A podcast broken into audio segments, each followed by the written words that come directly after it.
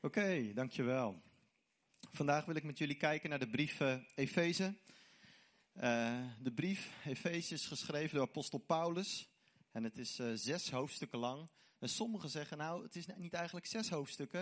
Het moet eigenlijk een beetje negen hoofdstukken zijn. Ik leg straks uit waarom. Het is een brief Efeze, als je het wel eens gelezen hebt, of stukjes eruit, die erg lijkt op de brief van de Colossense. Dezelfde periode geschreven en het heeft eigenlijk hetzelfde thema. Efeze, Colossense zijn eigenlijk een beetje broertjes van elkaar. Het is een tijd dat ze dachten het is dezelfde brief. Zo erg lijken die twee, Efeze en Colossense, op elkaar. Wat ook opvallend is aan Efeze is dat het een van de vier gevangenisbrieven is. Het is een brief die Paulus heeft geschreven in zijn gevangenschap. Wat ook bijzonder is, is dat in andere brieven die Paulus heeft geschreven, zoals bijvoorbeeld uh, wat we vorige keer hebben gezien, de gemeente van Korinthe, waar hij een brief heeft aangeschreven, dan zegt hij heel erg van, uh, jongens, uh, nou, dan, dan, dan, dan gaat hij in op de eh, situaties die spelen in die gemeente. Dan zegt hij bijvoorbeeld van, uh, in andere brieven van dit gaat er niet goed of dit kan beter, dit kan anders. Let een beetje op die en let een beetje daarop. Bij Efeze doet hij dat helemaal niet. Hij doet ook niet groetjes of kusjes of die een knuffel of neem een jas mee of neem een beetje geld voor me mee voor die of dat. Nee, dat doet hij niet. De brief van Efeze, zes hoofdstukken lang, gaat vooral over wie is God en wie zijn wij in God. Er staan niet zo heel veel opdrachten in. Beetje op het einde. Het gaat vooral van wie is God nou en wie zijn wij in God. Dat is de rode draad in Efeze. Als je toch uh, gaat kijken van hoe kan je die nou onderverdelen, die brief van Efeze, als je daarvan uitgaat, zes hoofdstukken, dan kan je zeggen de eerste vier hoofdstukken gaat heel erg over zitten. Zo begint de brief ook. We zitten in Christus. Klinkt een beetje raar en vreemd, maar dat heeft te maken met onze positie. Bij wie horen we? We horen bij hem. Hoofdstuk na hoofdstuk neemt Paulus ons mee. En hij wil als het ware de inslaan. Jongens, jullie zijn bij Christus. Jullie horen in Jezus. Ongeveer 20, 25 keer zegt hij, weet wie je bent in Jezus Christus. Vier hoofdstukken lang.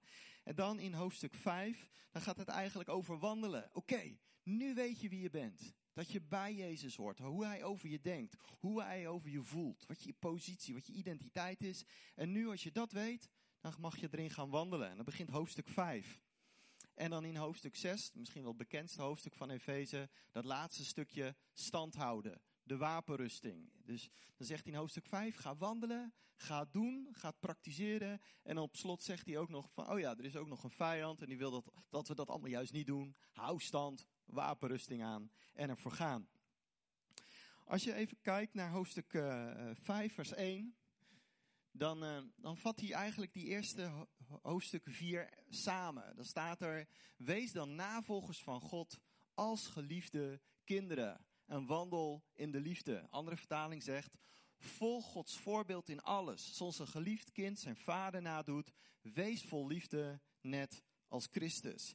En dan zegt hij daarna, word vervuld met de Heilige Geest. Word vol met de Heilige Geest. En dan zegt hij eigenlijk ook hoe je dat kan doen. Door middel van lofprijs en door middel van aanbidding. En daarna zegt hij, oké, wandel dus als geliefde kinderen. Weet dat je geliefd bent. Doe je vader na. Vervuld met de Heilige Geest. Door middel van lofprijs en aanbidding. En dan drie thema's. Als eerste pakt hij het huwelijk. Het huwelijk enorm belangrijk in de ogen van Paulus. Als dat goed is, als dat uh, het leven van God in zich draagt, dan kan je naar het volgende. Het gezin. Al is het huwelijk vol problemen en slecht en moeilijk, dan wordt het gezinsleven ook moeilijk. Het huwelijk en daarna het gezinsleven. Hoe belangrijk is dat? En Paulus zegt een aantal fantastische dingen erover. Wees iemand die uh, investeert in zijn gezin. En daarna zegt hij als laatste, laat dan je identiteit zien dat je bij God hoort als een geliefde binnen je werkplek. Nog wat meer over Efeze. Wat zo tof is, is dat in Handelingen, hoofdstuk 19, uh, 18, 19 en 20, er heel veel situaties zijn over wat Paulus heeft meegemaakt in Efeze. Daarom zeggen sommigen, die drie hoofdstukken in, handeling, in Handelingen moet je er echt bij lezen. Ik ga even een aantal dingen eruit lezen. Ja, dit is dus wat Paulus mee heeft gemaakt in die grote stad Efeze. Velen die zich met tovenarij hadden bezig gehouden, gooiden hun toverboeken op een stapel en staken die voor de ogen van heel de stad in brand. Er ging naar schatting voor 50.000 zilverstukken in vlammen op. En ietsje verderop, er ontstond in Efeze grote opschudding over de persoon van Jezus. Dan zegt een van die mannen, mannen, u weet dat wij in ons vak een goede boterham verdienen. Maar u hebt gehoord en gezien dat die Paulus heel veel mensen achter zich krijgt. Niet alleen in Efeze, maar in bijna heel Azië. Hij maakt hun wijs dat met de hand gemaakte goden geen echte goden zijn. En onze zaken lopen daardoor gevaar.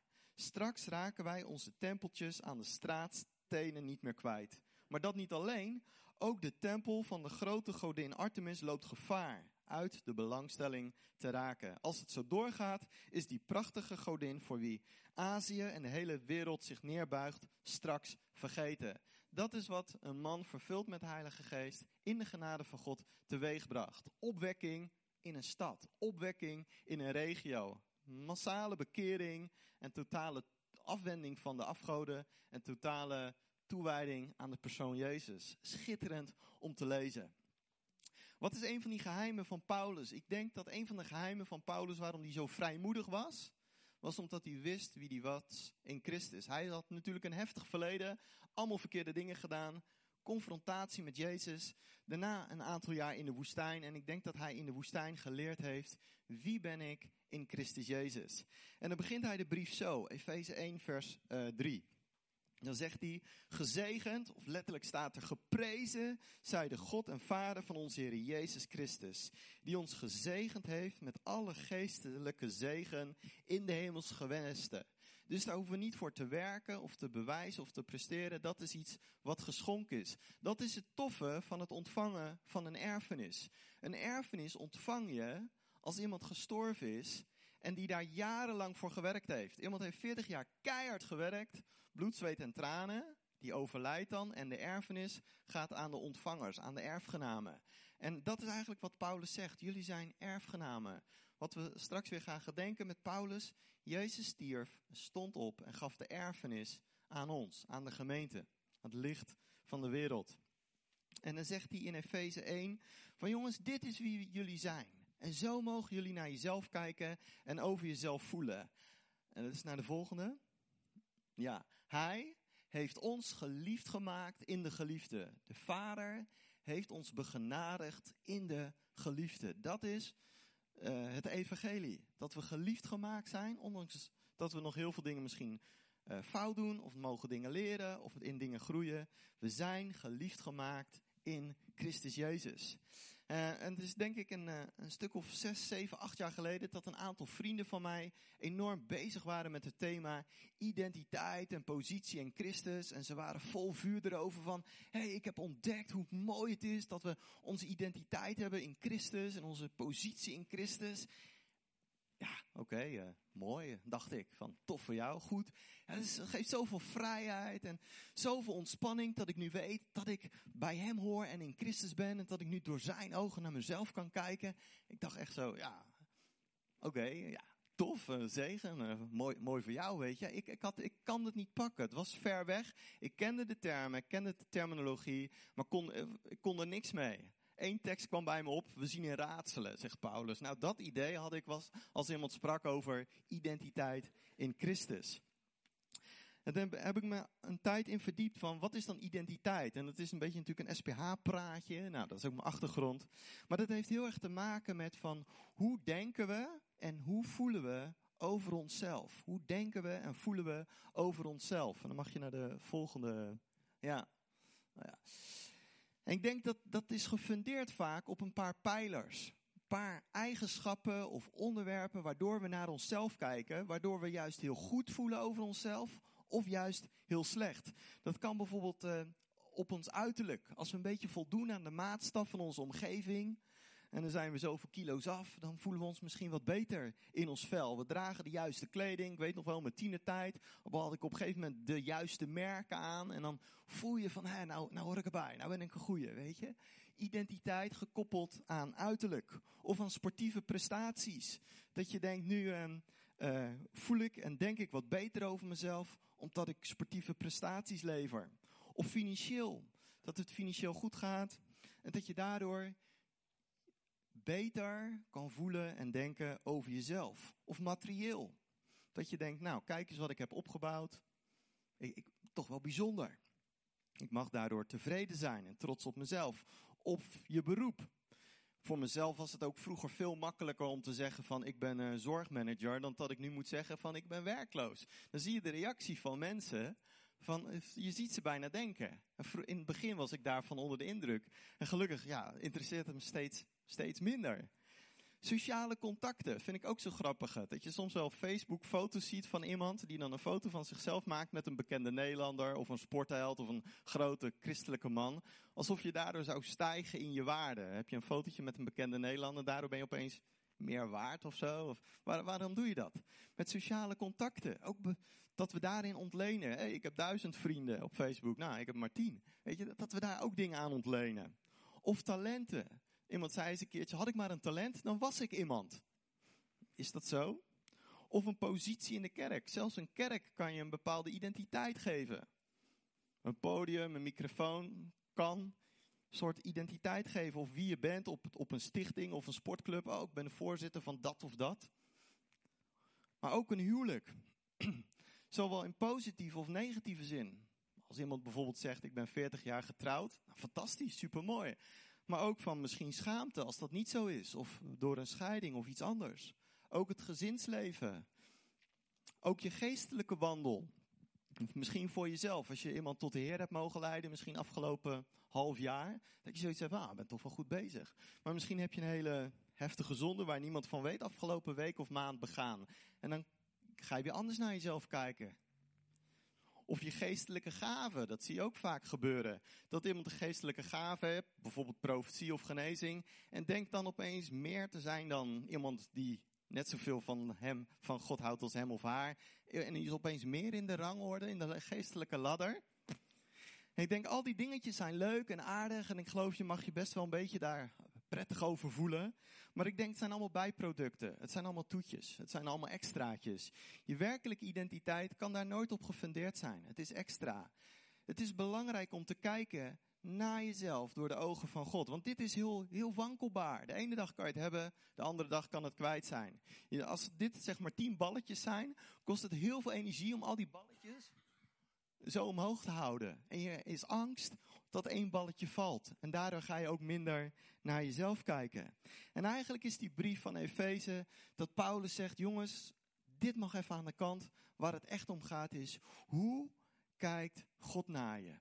Hoe kijkt Hij naar je? Hoe voelt Hij over je?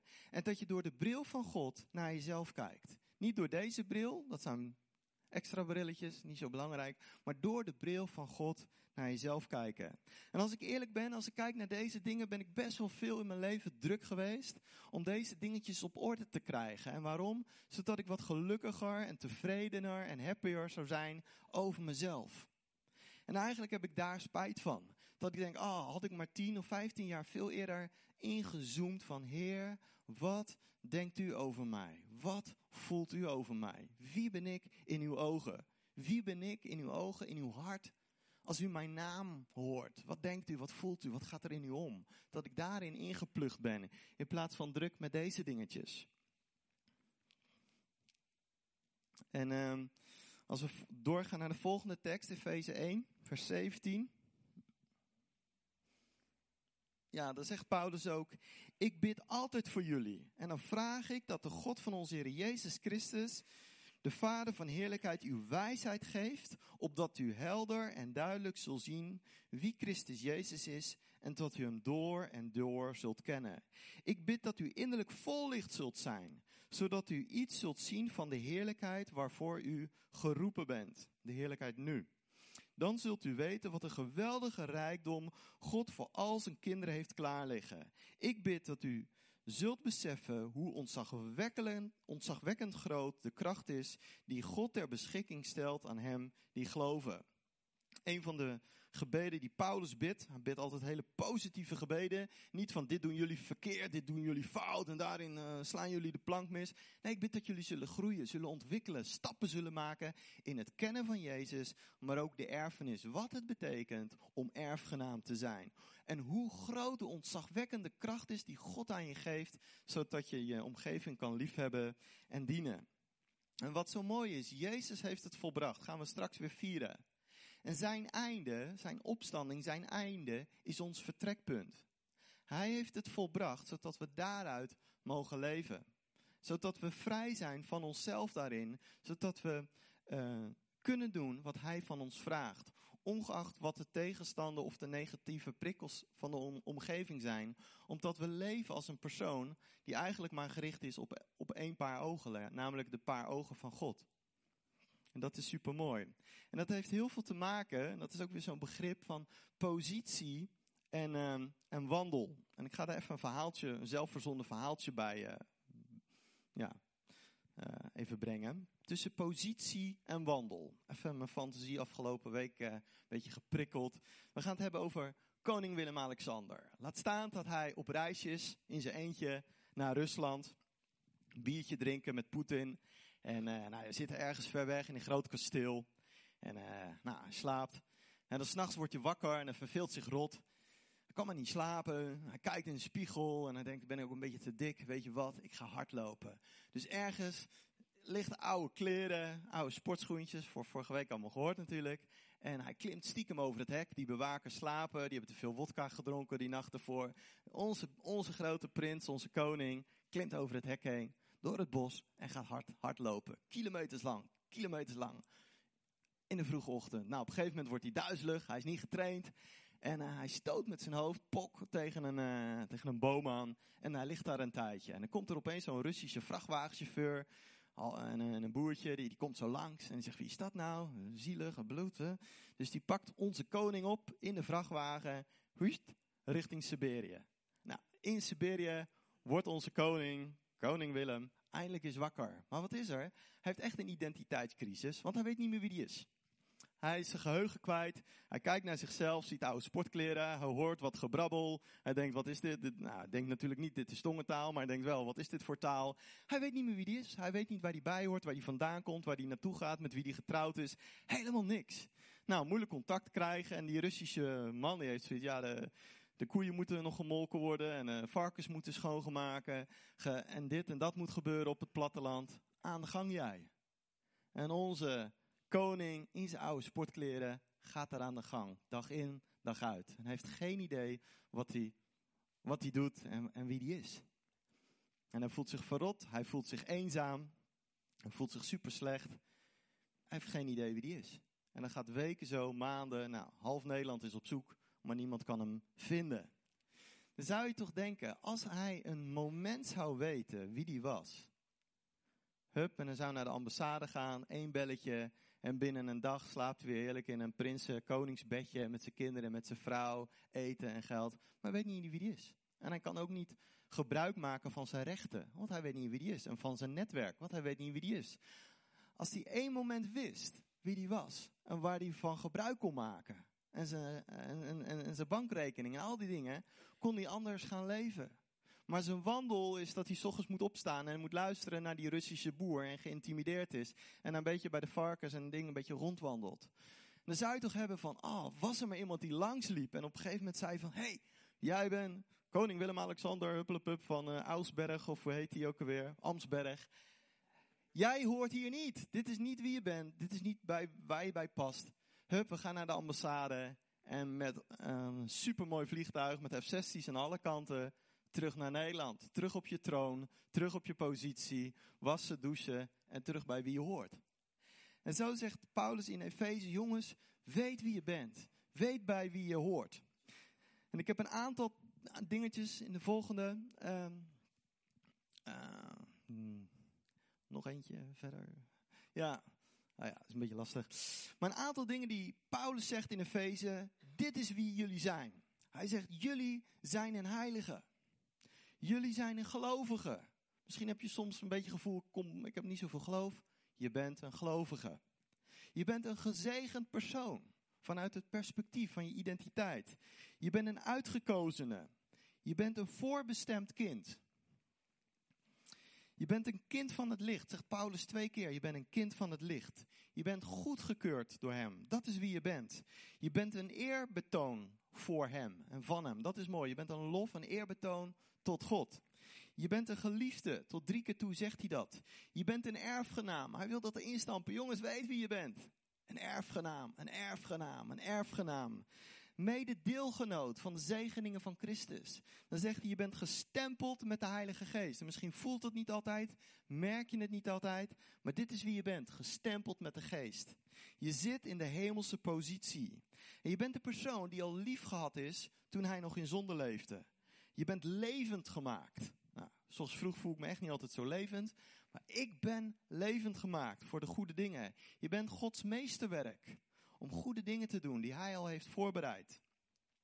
Je bent een medeburger van het hemelse. Je bent een ontvanger, zegt hij tot twee keer toe, van Gods goedheid. Dus als hij naar je kijkt, wie ben jij? Je bent iemand die in een positie is om het goede van God te ontvangen. Een ontvanger van zijn goedheid. Je bent een persoon die verbonden is met Christus. Niet iemand die kilometers ver weg is. Nee, verbonden met Christus. Je bent een nieuw mens naar het beeld van God. En dan zegt God van, je bent een nieuw mens en die is gemaakt naar mijn beeld. In waarheid, in recht en gerechtigheid. En je bent een persoon die gemeenschap heeft aan het grote geheim van Christus. Gaan we naar de volgende. Wat ben je nog meer? Je bent de persoon die vol vrede met God leeft. En misschien dat de duivel je aanklaagt, dat valt wel mee, doe dit niet goed. Je bent vol vrede met God. Je hebt vertrouwde toegang tot God. Je bent een ontvanger van goede werken die God heeft voorbereid. En misschien dat je denkt, wat is mijn roeping? Wat kan ik betekenen? Wat voor dingen mag ik doen in de Connectkerk om het verder op te bouwen en te dienen? Je bent een ontvanger van goede werken die God al heeft voorbereid. Je bent iemand die vrijmoedig toegang heeft tot Gods uh, voorraadschuur. Je bent iemand die toegang heeft tot de Vader. En je bent een navolger van God. En dan zegt hij ook nog iets um, gezamenlijks. Dit is allemaal individueel, ook nog iets gezamenlijks. We zijn samen een groeiend lichaam. Dus we groeien samen naar het hoofd, naar hem toe. We zijn samen een samengevoegd gebouw. We zijn samen een heilige tempel. We zijn samen een woning in de geest. We zijn samen heilige medeburgers. We zijn samen huisgenoten en familie van God. Dit is een lastige. Jezus zegt, alles in de hemel en op aarde is aan mijn voeten onderworpen. Alles, wat je ziet, wat je niet ziet, alles. Hij zegt, en nu heb ik dit gegeven aan mijn huis, aan mijn gemeente. Zodat zij mogen doen wat ik deed hier op aarde. Ik denk dat is heel mooi. En dat is iets wat ik besef van dit is niet eventjes um, als een kauwgompje heel snel in je mond en na 10 seconden weer uitspugen zodat je een frisse smaak hebt. Nee, dit is eventjes iets wat, wat echt herkauwing nodig heeft. Misschien van maanden, misschien van jaren. Dit is iets waar je eigenlijk je geestelijke auto mag parkeren. Het is niet zo'n kiss and ride, hup, snel je auto erop en weer doorrijden. Nee, echt iets waar je auto in mag parkeren, je geestelijke auto. Heer, wat, wat betekent dat? Wat bedoelt u ermee? En wat wilt u verder uitwerken? Tot slot, van wat ik zo mooi vind aan de Vader en aan Jezus, is dat alles wat ze aan ons opdragen, hebben ze zelf in perfectie uitgeleefd. Als nu kwam er van de week zo'n onderzoek, hè, dat iets van acht van de tien Nederlanders niet zoveel meer heeft met God of met de kerk. Denk ik van, hoe zou de vader daarop reageren? Bezorgt dat de vader een depressieve dag? Begint de vader te twijfelen aan zichzelf? Oeh, ik ben wel een slechte vader. Geloven acht van de tien Nederlanders niet meer in mij. Ik doe het wel verkeerd. Ik heb een zwak karakter.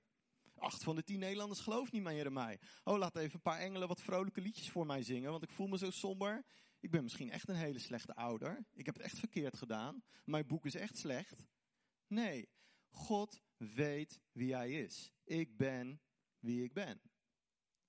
Hij heeft niet uh, engelen, nodig die hem weer op, uh, opbeuren. Dat engelen zeggen van, hey, kijk naar die Chinezen, die, die geloven wel. Kijk naar die Chinezen, heer, dan, dan wordt hij weer wat blijer. Nee, God weet wie hij is. En het heeft geen effect op zijn zelfbeeld, om het zo te noemen.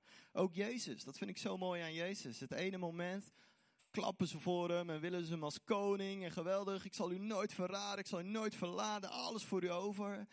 Weet je, andere moment kruisigen, doe hem weg. Hij weet wie die is, onwankelbaar. Hij liet zich niet leiden door de kritiek en de negativiteit van mensen, maar ook niet door het applaus en de goedkeuring van mensen. Hij deed de dingen die de vader van hem opvroeg, uh, van hem vroeg. Als laatste, ik sla één tekst over, want uh, de tijd uh, gaat snel. Even kijken. Efeze 3, vers 14. Ja, dankjewel. Geweldig. En dan zegt Paulus, wanneer ik eraan denk hoe wijs en groot Gods plan is, val ik op mijn knieën voor hem neer. Hij is de vader van al zijn kinderen, zowel in de hemel als op aarde. Ik vraag hem, u vanuit zijn heerlijke rijkdom, met kracht te versterken door zijn geest in onze inwendige mens. Dat is onze ziel, onze gedachten, onze gevoelens, onze motieven. En ik bid dat Christus meer en meer in u mag wonen, naarmate u hem meer gaat vertrouwen, dat u geworteld zult zijn in Gods liefde en daarop uw leven zult bouwen. Dus Paulus zegt, als we dit allemaal snappen, van hoe mooi God naar ons kijkt en wat hij over ons voelt en hoe hij ons niet ziet als iemand die een beetje bij de Russische boer uh, in de tuin leeft, nee, maar als een koningskind. Hij zegt, dan val ik op mijn knieën voor hem neer.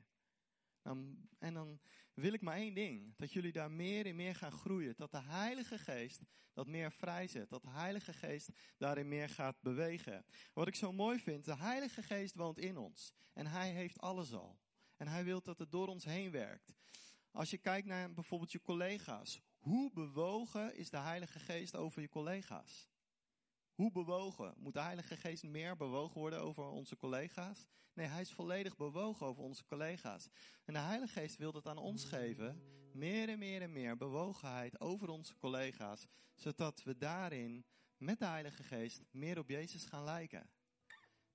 En dat komt vanuit het inwendige. We hoeven de Heilige Geest niet op te roepen. Heilige Geest, wilt u meer bewogen zijn? Heilige Geest zegt, ik ben wel bewogen. Ik ben echt bewogen. Stel je open, vertrouw me.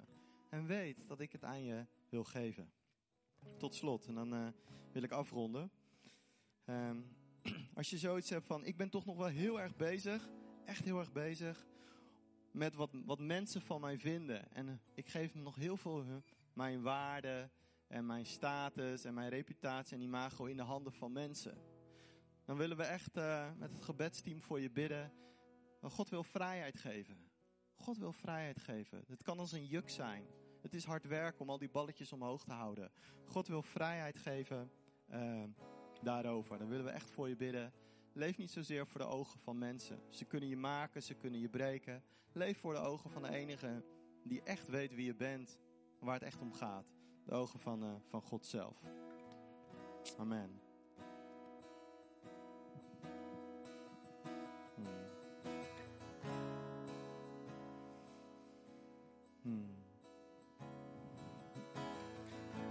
Als je, als je, voelt van hé, ik wil nu al naar voren komen, kom gewoon naar voren. We willen voor je bidden.